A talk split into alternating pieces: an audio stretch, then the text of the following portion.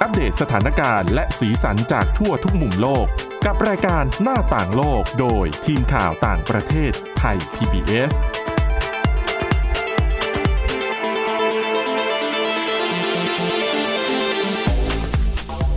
สวัสดีค่ะ คุณผู้ฟังต้อนรับเข้าสู่รายการหน้าต่างโลกค่ะสำหรับวันนี้นะคะ เราก็มีเรื่องราวที่น่าสนใจเกี่ยวกับเอเชีย เกี่ยวกับอาเซียนมานำเสนอนะคะ ทุกๆ วันจันทร์แบบนี้วันนี้ก็เช่นเดียวกันค่ะอ่ะ วันนี้นะคะพบกับคุณชลันทรโยธาสมุทรแล้วก็ดิฉันสวรักษ์จากวิวัฒนาคุณค่ะ สวัสดีค่ะ ของดิฉันก่อนเกริ่นนะคะ เดี๋ยววันนี้เนี่ยจะมีการเล่าถึงเรื่องของ 10 อาชีพที่ขาดแคลนในประเทศญี่ปุ่น แล้วก็บางอาชีพเนี่ยก็คือจัดมาสำหรับคนไทยโดยเฉพาะ แต่ว่าถ้าเป็นคนไทยที่อยู่ในญี่ปุ่นเนี่ยจะมีโอกาสได้งานเหล่าเนี้ยง่ายกว่า อืม นะคะเอามา ค่ะ เล่าเพราะว่าญี่ปุ่นเนี่ยเขา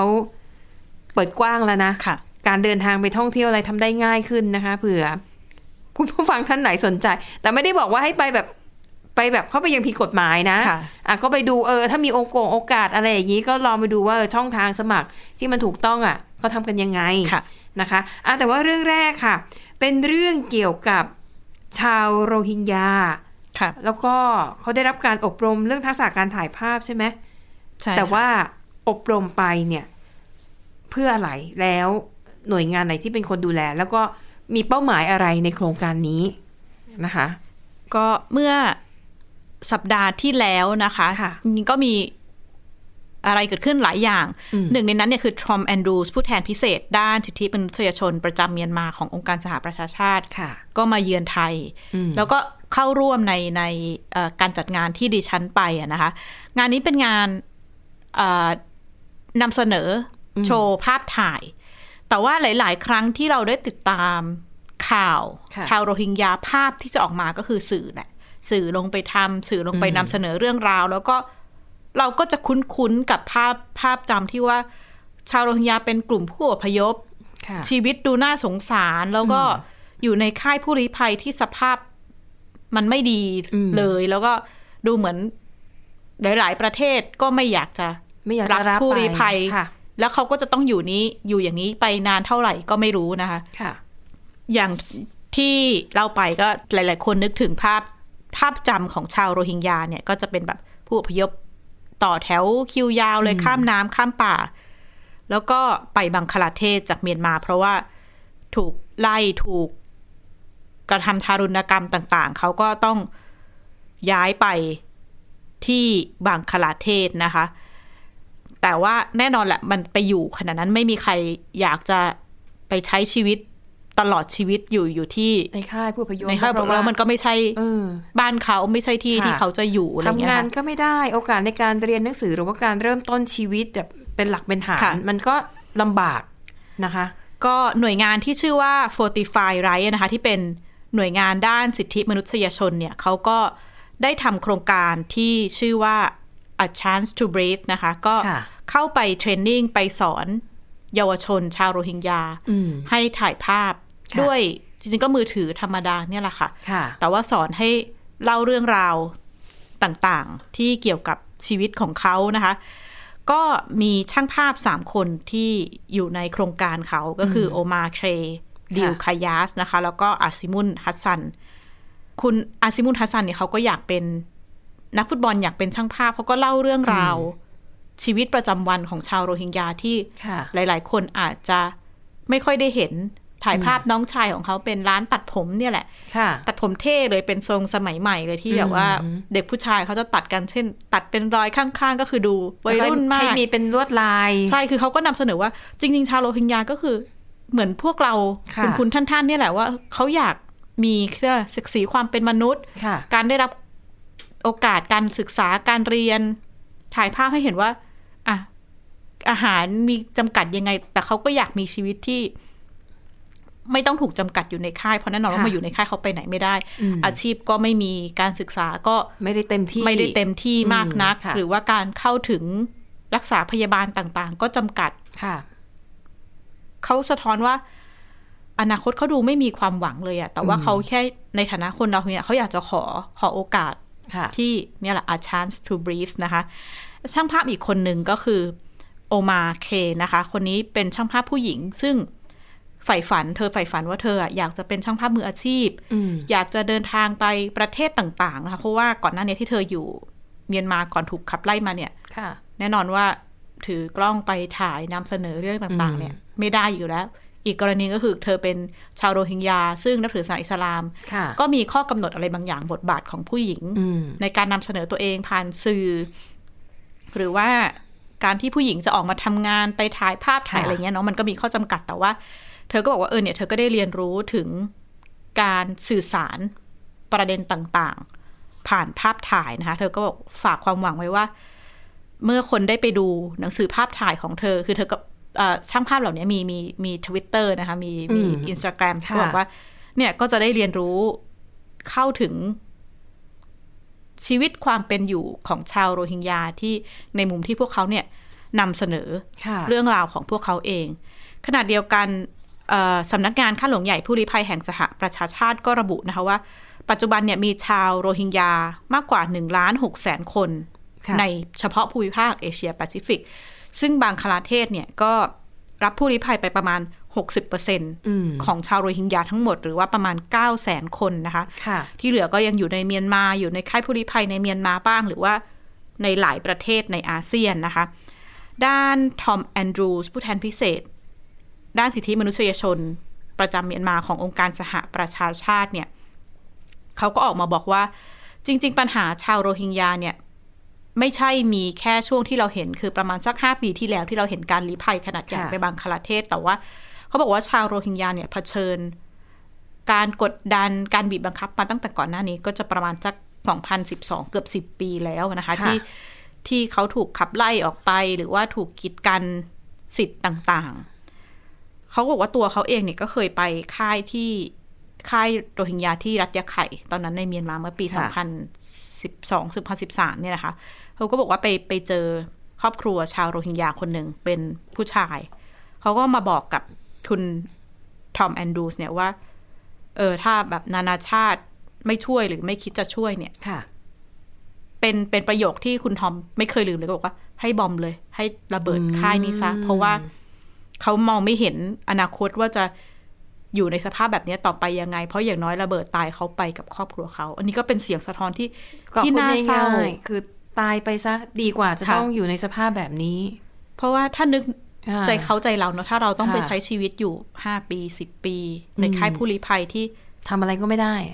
อาชีพก็ไม่ ออก ได้ ไปไหนก็ อะร ลำบาก ไม่ได้ ค่ะ ก็น่ากังวลนะคะแล้วเขาก็บอกว่าหลังจากสถานการณ์เอ่อการรัฐประหารที่เมียนมาเนี่ย สถานการณ์ของชาวโรฮิงญาก็ยิ่ง แย่ไปกว่าเดิม แย่ไปกว่าเดิม อืม ไม่แม้จะมีการออกมาพูดจากทางรัฐบาลทหารเมียนมาว่า ค่ะ เปิดรับชาวโรฮิงญากลับเข้ามาต่างๆเนี่ยแต่มันไม่ได้เกิดขึ้น แล้วก็สถานการณ์การใช้ชีวิตเขาก็น่ากังวลมากกว่าเดิมนะคะ ขณะที่ดิฉันเองก็ได้ไปคุยกับเอ่อผู้อำนวยการบริหาร Fortify Rights นะคะว่าเอะแล้วมันจะมีความหวังอะไรไหม เพราะว่าท่ามกลางสถานการณ์ที่ชาวโรฮิงญาถูกขับไล่มาเป็น 10บปี อืม สถานการณ์การรัฐประหารในเมียนมาแล้วยังไปย้ำด้วยการเอ่อเกิดเหตุสงครามต่างๆ ความขัดแย้งต่างๆ ทั่วโลกเนี่ย เขาก็บอกว่าสถานการณ์น่ากังวล แต่ขณะเดียวกันก็ยังฝากความหวังเนาะมองความหวังว่าเออถ้าทั่วโลกเข้าใจประเด็นปัญหาในมุมสิทธิมนุษยชน ค่ะ มากขึ้น อืม คนก็จะเปิดรับมากขึ้น อืม ใน ค่ะ การให้ความช่วยเหลือ ซึ่งกันและกันนะคะ นี่ก็เป็นมุมมองของหน่วยงานเออองค์กรภาคประชาสังคมระหว่างประเทศนะคะ แต่อีกด้านเขาบอกว่าเมื่อการสื่อสารในระดับทางการเนี่ย ระหว่างประเทศระดับผู้นำประเทศเนี่ย การสื่อสารคำพูดมันอาจจะยาก เพราะฉะนั้นก็เลยอีกช่องทางหนึ่งก็คือการสื่อสารด้วยศิลปะเนี่ยแหละ อืม นำเสนอภาพถ่ายชีวิตของชาวโรฮิงญา มีการผ่านบทกลอนนะคะ ที่อ่าอาซิมุนเนี่ยหนึ่งในช่างภาพเนี่ยเขาก็เขียนด้วยตัวเขาเองว่าเนี่ยแหละเขาในฐานะมนุษย์คนหนึ่งเนี่ย ความสุขของเขาก็เหมือนกับใครๆหลายๆคนเนี่ยแหละว่า อยากจะมีการศึกษา มีอาชีพ มีการ อืม ทำงาน มีอ ค่ะ นาคต แต่ว่าเขาเขาบอกว่าเขาเกิดมาแล้วเขาก็เผชิญกับความทุกข์ต่าง ๆ เนี่ย เพราะฉะนั้นเขาก็ขอแหละ โอกาสให้ได้หายใจ ม อันนี้ก็เป็น ค่ะ สิ่งที่ดิฉันได้ไปติดตามมานะคะ ในการนำเสนอ อืม เอองาน e อ h i b i t i o n งานภาพถ่าย ค่ะ ของชาวโรฮิงญาค่ะ เอ๊ะแล้วหลังจากนี้ถ้าเรา อยากจะเห็นภาพถ่ายเหล่านี้เนี่ย พอจะมีช่องทางไหนที่เราเข้าไปสำรวจดูได้ไหมคะ ก็นอกจากในก็เข้าไปในเว็บไซต์ของ Fortify Rights ได้นะคะ แล้วก็ช่างภาพเหล่านี้เขาก็จะมี Twitter อ๋อ มี Instagram ของเขาเอง คุณชลันทร์สะกดชื่อองค์กรนี้ให้หน่อย Fortify Fortify Rights นะคะ F O R T I F Y แล้วก็ Rights อ่าโอเค Fortify Rice นะคะ ก็เซิร์ชคำนี้ใน Google แหละเดี๋ยวก็ขึ้น ค่ะ มา อาจจะพิมพ์คำว่าโรฮิงญาไปหน่อยหนึงอาจจะได้ ค่ะ แบบเสิร์ชหาได้ง่ายขึ้นนะคะ มาต่อกันที่อีกเรื่องหนึ่งนะคะ เกรินกันไว้ก็คือเรื่องของ 10 อาชีพขาดแคลนในประเทศญี่ปุ่น ซึ่งญี่ปุ่นเนี่ย ใครๆก็ทราบกันแหละ เป็นประเทศที่เป็นสังคมผู้สูงวัยไปแล้ว แล้วประชากรในวัยทำงานน่ะก็จะน้อยนะคะ ดังนั้นเนี่ยตอนนี้อาจจะมีปัญหาเขาขาดแคลนแรงงาน ค่ะ แต่แน่นอนเป็นเรื่องปกติของประเทศที่พัฒนาแล้ว จะมีงานหลายประเภทที่ชาวญี่ปุ่นเองไม่อยากทำ ค่ะ มันก็จะตกมาถึงแรงงานต่างด้าวนะคะ ก็จะเป็นโอกาสอ่ะทีนี้ไปดูกันนะคะว่า 10 อาชีพที่ขาดแคลนในประเทศญี่ปุ่นมีอะไรบ้าง แล้วมีอาชีพไหนที่คนไทยน่าจะมีโอกาสสูงนะคะ อาชีพแรกค่ะเขาบอกว่าอาชีพล่ามสถานีตำรวจ ชื่อก็บอกอยู่แล้วเนาะ ค่ะ เขาบอกว่าคนญี่ปุ่นเนี่ยจริงๆนะเขาจะมีปัญหาเรื่องการสื่อสารภาษาอังกฤษ ไม่ว่ารัฐบาลเขาจะรณรงค์แค่ไหนก็ตาม ก็ยังพูดภาษาอังกฤษไม่ค่อยดีอยู่เพราะดิฉันน่ะเคยไปเที่ยวญี่ปุ่นแล้วก็พยายามไปถามทางเขานั่นแหละ แต่คนญี่ปุ่นเนี่ยน้ำใจดีมาก ค่ะ เลยนะ แต่ เขา พูดภาษาอังกฤษ เขาพ ไได้ ยายามจะสื่อสารนะคะฉันก็เคยไปแล้วเขาก็ ค่ะ เขาก็เป็นพูดภาษาญี่ปุ่นที่ช้าลงซึ่งเลยเราก็ไม่เข้าใจอ เราก็ ดี พยายาม นค จะมองตาเรา แล้วก็หวังว่าเราจะเข้าใจสิ่งที่เขาพูด ค่ะ แต่ไม่เลย ยังไงก็ไม่เข้าใจอยู่ดี แต่คือคนญี่ปุ่นเนี่ยมีความเอื้อเฟื้อนะ ค่ะ แต่เนี่ยแหละติดเรื่องปัญหาปัญหาเรื่องของภาษานะคะ อย่างที่สถานีตำรวจก็เช่นกัน ก็เป็นอีกจุดหนึ่งที่บางครั้งก็ต้องใช้ล่าม ค่ะ ในการสื่อสารนะคะ โดยเฉพาะอย่างยิ่งตามจุดท่องเที่ยวหรืออะไรอย่างเงี้ย ค่ะ อะอย่างสมมุติถ้าเราเป็นนักท่องเที่ยว แต่ญี่ปุ่นเนี่ยปัญหาคือถ้าของหายแล้วไม่ค่อยหายนะ อืม เราเดินย้อนกลับไปหาเดี๋ยวก็เจอนะคะ ค่ะ แต่ถ้าในกรณีที่อาจจะมีชาวต่างชาติ ไปอยู่ญี่ปุ่นแล้วมีปัญหา เขาบอกว่าอย่างที่อย่างที่มีคนมาขอความช่วยเหลืออย่างเช่น เป็นผู้หญิงแล้วไปเจอคนเดินตาม ที่เขาเรียกว่าสตอกเกอร์ก็รู้สึกว่าเอ๊ะไม่ปลอดภัยจะไปขอความช่วยเหลือจากตำรวจ แต่ปรากฏว่า ตำรวจญี่ปุ่นส่วนใหญ่ก็คงจะพูดภาษาอังกฤษไม่ได้นะคะ ค่ะ ดังนั้นค่ะ ก็บอกว่าถ้าคุณเป็นคนไทยและคุณอยู่ในญี่ปุ่นอยู่แล้วเนี่ยแล้วมีความสนใจว่าเอออยากจะหางานทำเนี่ยตำแหน่งล่ามสถานีตำรวจก็น่าสนใจ ค่ะ แต่คุณต้องสื่อสารภาษาญี่ปุ่นได้ด้วยไงนะคะอันนี้ก็จะเป็นข้อจำกัดนะคะอ่ะ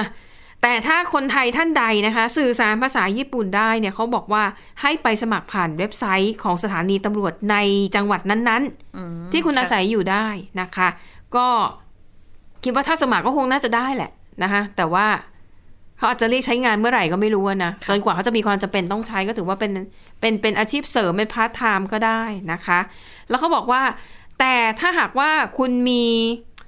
ความสามารถเพิ่มเติมนั่นคือมีสามารถใช้ศิลปะป้องกันตัวได้เนี่ย จะแบบเป็นที่ต้องการของตำรวจญี่ปุ่นมากๆนะคะ อืมค่ะ ตำแหน่งที่ 2 ค่ะ ตำแหน่งล่ามและเจ้าหน้าที่ประจำสถานทูตไทยในญี่ปุ่นนะคะ ก็เขาบอกว่า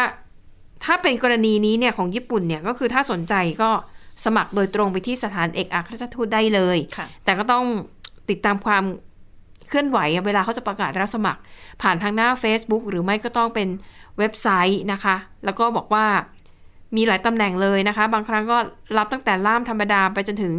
เจ้าหน้าที่ประสานงาน อืม นะคะ เห็นไหมบอกแล้วว่าอาจจะเหมาะสำหรับคนไทยที่อยู่ในประเทศญี่ปุ่นอยู่แล้ว เพราะว่างานพวกนี้บางทีอาจจะต้องมีการทดสอบ ค่ะ ความสามารถทางด้านภาษาญี่ปุ่นด้วยนะคะ อาชีพต่อมาค่ะ อาชีพเกษตรกร อืม อันเนี้ยเป็นไปได้นะ เพราะว่าอย่างที่บอกญี่ปุ่นอ่ะ คนในวัยแรงงานน้อย ค่ะ แต่เวลาเขาทำการเกษตรบางทีถึงเวลาเก็บเกี่ยวผลผลิต อาจจะแบบแรงงานไม่พออเพราะว่าผักผลไม้บางอย่างอ่ะ มันใช้เครื่องจักรไม่ได้นะ ค่ะ มันต้องใช้มือเก็บใช่ไหมคะ แล้วเขาบอกว่าเกษอาชีพเกษตรกรในญี่ปุ่นเนี่ย ถือว่าเป็นอาชีพที่ฮอตมากสำหรับชาวต่างชาติที่อยู่ในญี่ปุ่น เพราะว่ารายได้ดี อืม นะคะ ในญี่ปุ่นเนี่ยเขาจะมีหน่วยงานนะคะ ที่ดูแลเรื่องการเกษตรโดยเฉพาะเนี่ยเขามีเปิดรับสมัครด้วยนะ อืม แต่ว่าเขาจะมีการให้ต้องคุณต้อง สื่อสารภาษาญี่ปุ่นได้อยู่ดี ค่ะ อะนะคะ ก็ต้องสื่อสารได้นิดหน่อยเขาจะมีการทดสอบนะคะ แล้วก็เขาจะมีการเอ่อให้ความรู้เกี่ยวกับพืชผลทางการเกษตรในญี่ปุ่นด้วย ค่ะ เรื่องของคู่มือปศุสัตว์ด้วยนะคะ ก็ถ้าสนใจเนี่ยเขาบอกว่าเขาไปดูดูในเว็บไซต์ได้ เออ ก็เข้าไปฟังดูว่าชอบไหมงานในลักษณะ ค่ะ นี้ และจังหวัดเอ่อภูมิภาคที่ส่วนใหญ่จะเปิดรับสมัครงานในตำแหน่งเกษตรกร จะอยู่ในภูมิภาคฮอกไกโดนะคะ โทโฮคุ แล้วก็จังหวัดฟุกุโอกะ อยู่ในภูมิภาคคิวชูค่ะ อืม งานต่อไปเป็นล่ามอีกแล้ว แต่คราวนี้เป็นล่ามตามโรงพยาบาลหรือคลินิกอืมนะคะอ่ะก็พูดชื่อตำแหน่งก็รู้อยู่แล้วแหละ ว่ามันต้องทำหน้าที่อะไร ค่ะ บ้างนะคะ เขาบอกว่า ล่ามเนี่ยก็ถือว่าเป็นตำแหน่งที่สำคัญมาก ๆ ในโรงพยาบาลและคลินิก เพราะนึกถึงนะ ถ้าเราอ่ะเป็นคนไทยแล้วเราพูดภาษาญี่ปุ่นไม่ได้ ค่ะ เราไปโรงพยาบาลก็ต้องสื่อสารกับหมอ กับพยาบาลให้เข้าใจว่า เราเจ็บป่วยตรงไหนมีข้อจำกัดด้านการแพทย์อะไรบ้างนะคะ ค่ะ อ่ะ ดังนั้นนี่ก็เป็นอีกหนึ่งอาชีพที่น่าสนใจสำหรับผู้ที่มีความสามารถสามารถสื่อสารภาษาญี่ปุ่นได้นะคะ อาชีพต่อมาค่ะ เป็นเชฟหรือว่าเป็นพ่อครัวแม่ครัว ร้านอาหารไทยในญี่ปุ่นนะคะ เขาก็บอกว่าสถานที่ที่เขาต้องการเชฟเนี่ยนะก็จะมีทั้งร้านอาหารแน่นอนแล้วก็ ค่ะ โรงแรมที่เป็นลักษณะเหมือนเรียวกัง อืม เรียวกังก็จะเหมือนแบบเป็นบ้าน ค่ะ นที่ให้บริการอาหารด้วย อืม ให้ที่พักด้วยนะคะ แล้วก็เขาบอกว่าสถานที่เหล่านี้ค่ะ มักจะเปิดรับสมัครเอ่อเชฟ ครัวไทยอยู่เสมอๆนะคะ เพราะว่าอาหารไทยเนี่ยเป็นหนึ่งในเมนูที่คนญี่ปุ่นชื่นชอบนะ ค่ะ เพียงแต่ว่าจะต้องปรับรสชาติให้มันอ่อนลงมาหน่อย อืม เผ็ดไปหรือว่าเค็มไปบางทีคนญี่ปุ่นน่ะก็ทานไม่ค่อยได้นะคะอ่ะนั่นก็คืออาชีพเป็นเชฟนะคะ ค่ะ ที่มีความต้องการในญี่ปุ่น อาชีพต่อมาค่ะ เป็นพนักงานร้านอาหาร อันนี้ก็สะท้อนให้เห็นเหมือนกันเนาะว่าอาชีพบางทีอาชีพที่ใช้แรงงานน่ะคนญี่ปุ่นก็ไม่ทำ อืม นะคะก็ตกมาถึงชาวต่างชาติ ค่ะ นะคะอ่ะแต่แน่นอน แม้ว่าคุณจะไปสมัครเป็นพนักงานเสิร์ฟในร้านอาหาร แม้ว่าจะเป็นพาร์ทไทม์ก็แล้วแต่นะคะ ก็ต้องได้ภาษา เช่น ค่ะ เดียวกันเพราะว่าต้องเสิร์ฟด้วยนี่ อืม ทักทายลูกค้า เสิร์ฟลูกค้า ค่ะ มีการพูดคุยกับลูกค้านะคะอ่ะไปไปดูอาชีพต่อไปนะคะ วิศวกรค่ะ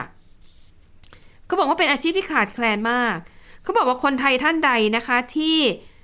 เรียนด้านวิศวกรมาแล้วได้ใบประกอบวิชาชีพ วิศวกรรมทุกสาขา อืม ทุกสาขาเลยนะ ค่ะ ไม่ว่าจะเป็นสาขาวิศวะไฟฟ้า วิศวะอุตสาหการ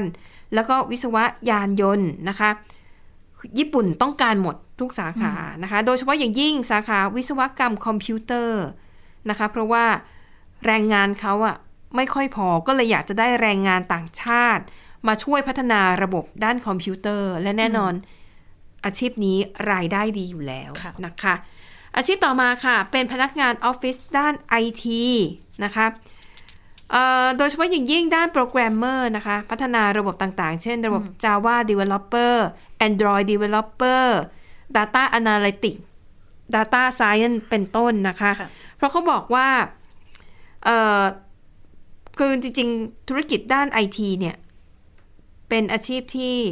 แทบจะทั่วโลกเลยนะ มีความต้องการสูงญี่ปุ่นก็เช่นเดียวกันนะคะ ก็อ่ะเผื่อใครมีความสามารถและมีความสนใจ ค่ะ ได้ภาษาญี่ปุ่นด้วยลองไปสมัครนะคะตำแหน่งที่ 9 ค่ะ แรงงานในโรงงานอุตสาหกรรมและก่อสร้างนะคะ คือเขาบอกว่าสองงานที่ว่าเนี้ยค่าแรงสูงมาก สวัสดิการก็ดีด้วย ค่ะ เพราะญี่ปุ่นเขามองว่ามันเป็นอาชีพที่เสี่ยงอันตราย อืม ก็จะให้เงินเพิ่มเยอะหน่อยนะคะ ค่ะ แล้วก็จะมีอัตราเงินเดือนก้าวหน้าเพิ่มขึ้นทุกปีอีกด้วย แม้ว่าจะเป็นชาวต่างชาติ เราก็จะได้รับสิทธิประโยชน์ จากค่าจ้างเหล่านี้เช่นเดียวกัน ค่ะ แต่ย้ำว่าต้องเป็นแรงงานถูกกฎหมาย อืม นะคะถ้าเป็นแรงงานที่เข้าไปแบบลักลอบทำงาน พวกสิทธิ์ต่างๆ ที่ดิฉันเล่ามาทั้งหมดนะคุณไม่ได้อยู่แล้วนะ อืม และเสี่ยงที่จะถูกเอ่อดำเนินคดีด้วยซ้ำ ค่ะ นะคะอ่ะอาชีพสุดท้ายค่ะ เป็นผู้ดูแลผู้ป่วยติดเตียงหรือผู้สูงอายุ เพราะญี่ปุ่น ผู้สูงอายุมีเยอะมาก ค่ะ นะคะและแน่นอนแรงงานทั้งพยาบาลทั้งคนดูแล ผู้สูงอายุอาจจะเป็นตามสถานสงเคราะห์หรือผู้สูงอายุที่อยู่ตามบ้าน ไม่พออยู่แล้วนะคะ อืม ดังนั้นเนี่ยก็ต้องอาศัยแรงงานต่างชาติ โดยเฉพาะพวกพยาบาลเนี่ยนะคะแล้วก็แต่แน่นอนแหละภาษาญี่ปุ่นเนี่ยสำคัญนะคะ ค่ะ ถ้าใครคิดว่าตัวเองพร้อมหมดแต่ขาดเรื่องภาษาเนี่ย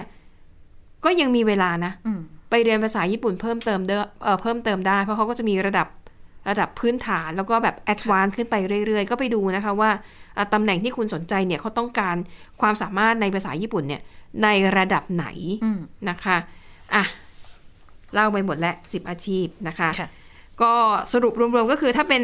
อาชีพที่ใช้แรงงานหรือว่าเป็นเป็นช่างวิชาชีพที่มีทักษะเฉพาะทางอย่างเช่น การต่อเรือการเดินเรือทะเลเพื่อช่างไฟฟ้า ค่ะ ช่างที่ดูแลเครื่องจักรอุตสาหกรรมได้อะไรพวกเนี้ยญี่ปุ่นต้องการหมดนะคะ สนใจลองเข้าไปดู เพราะว่าจริง ๆ แล้วกรมจัดหางานของประเทศไทยอะ่ะก็จะมีการ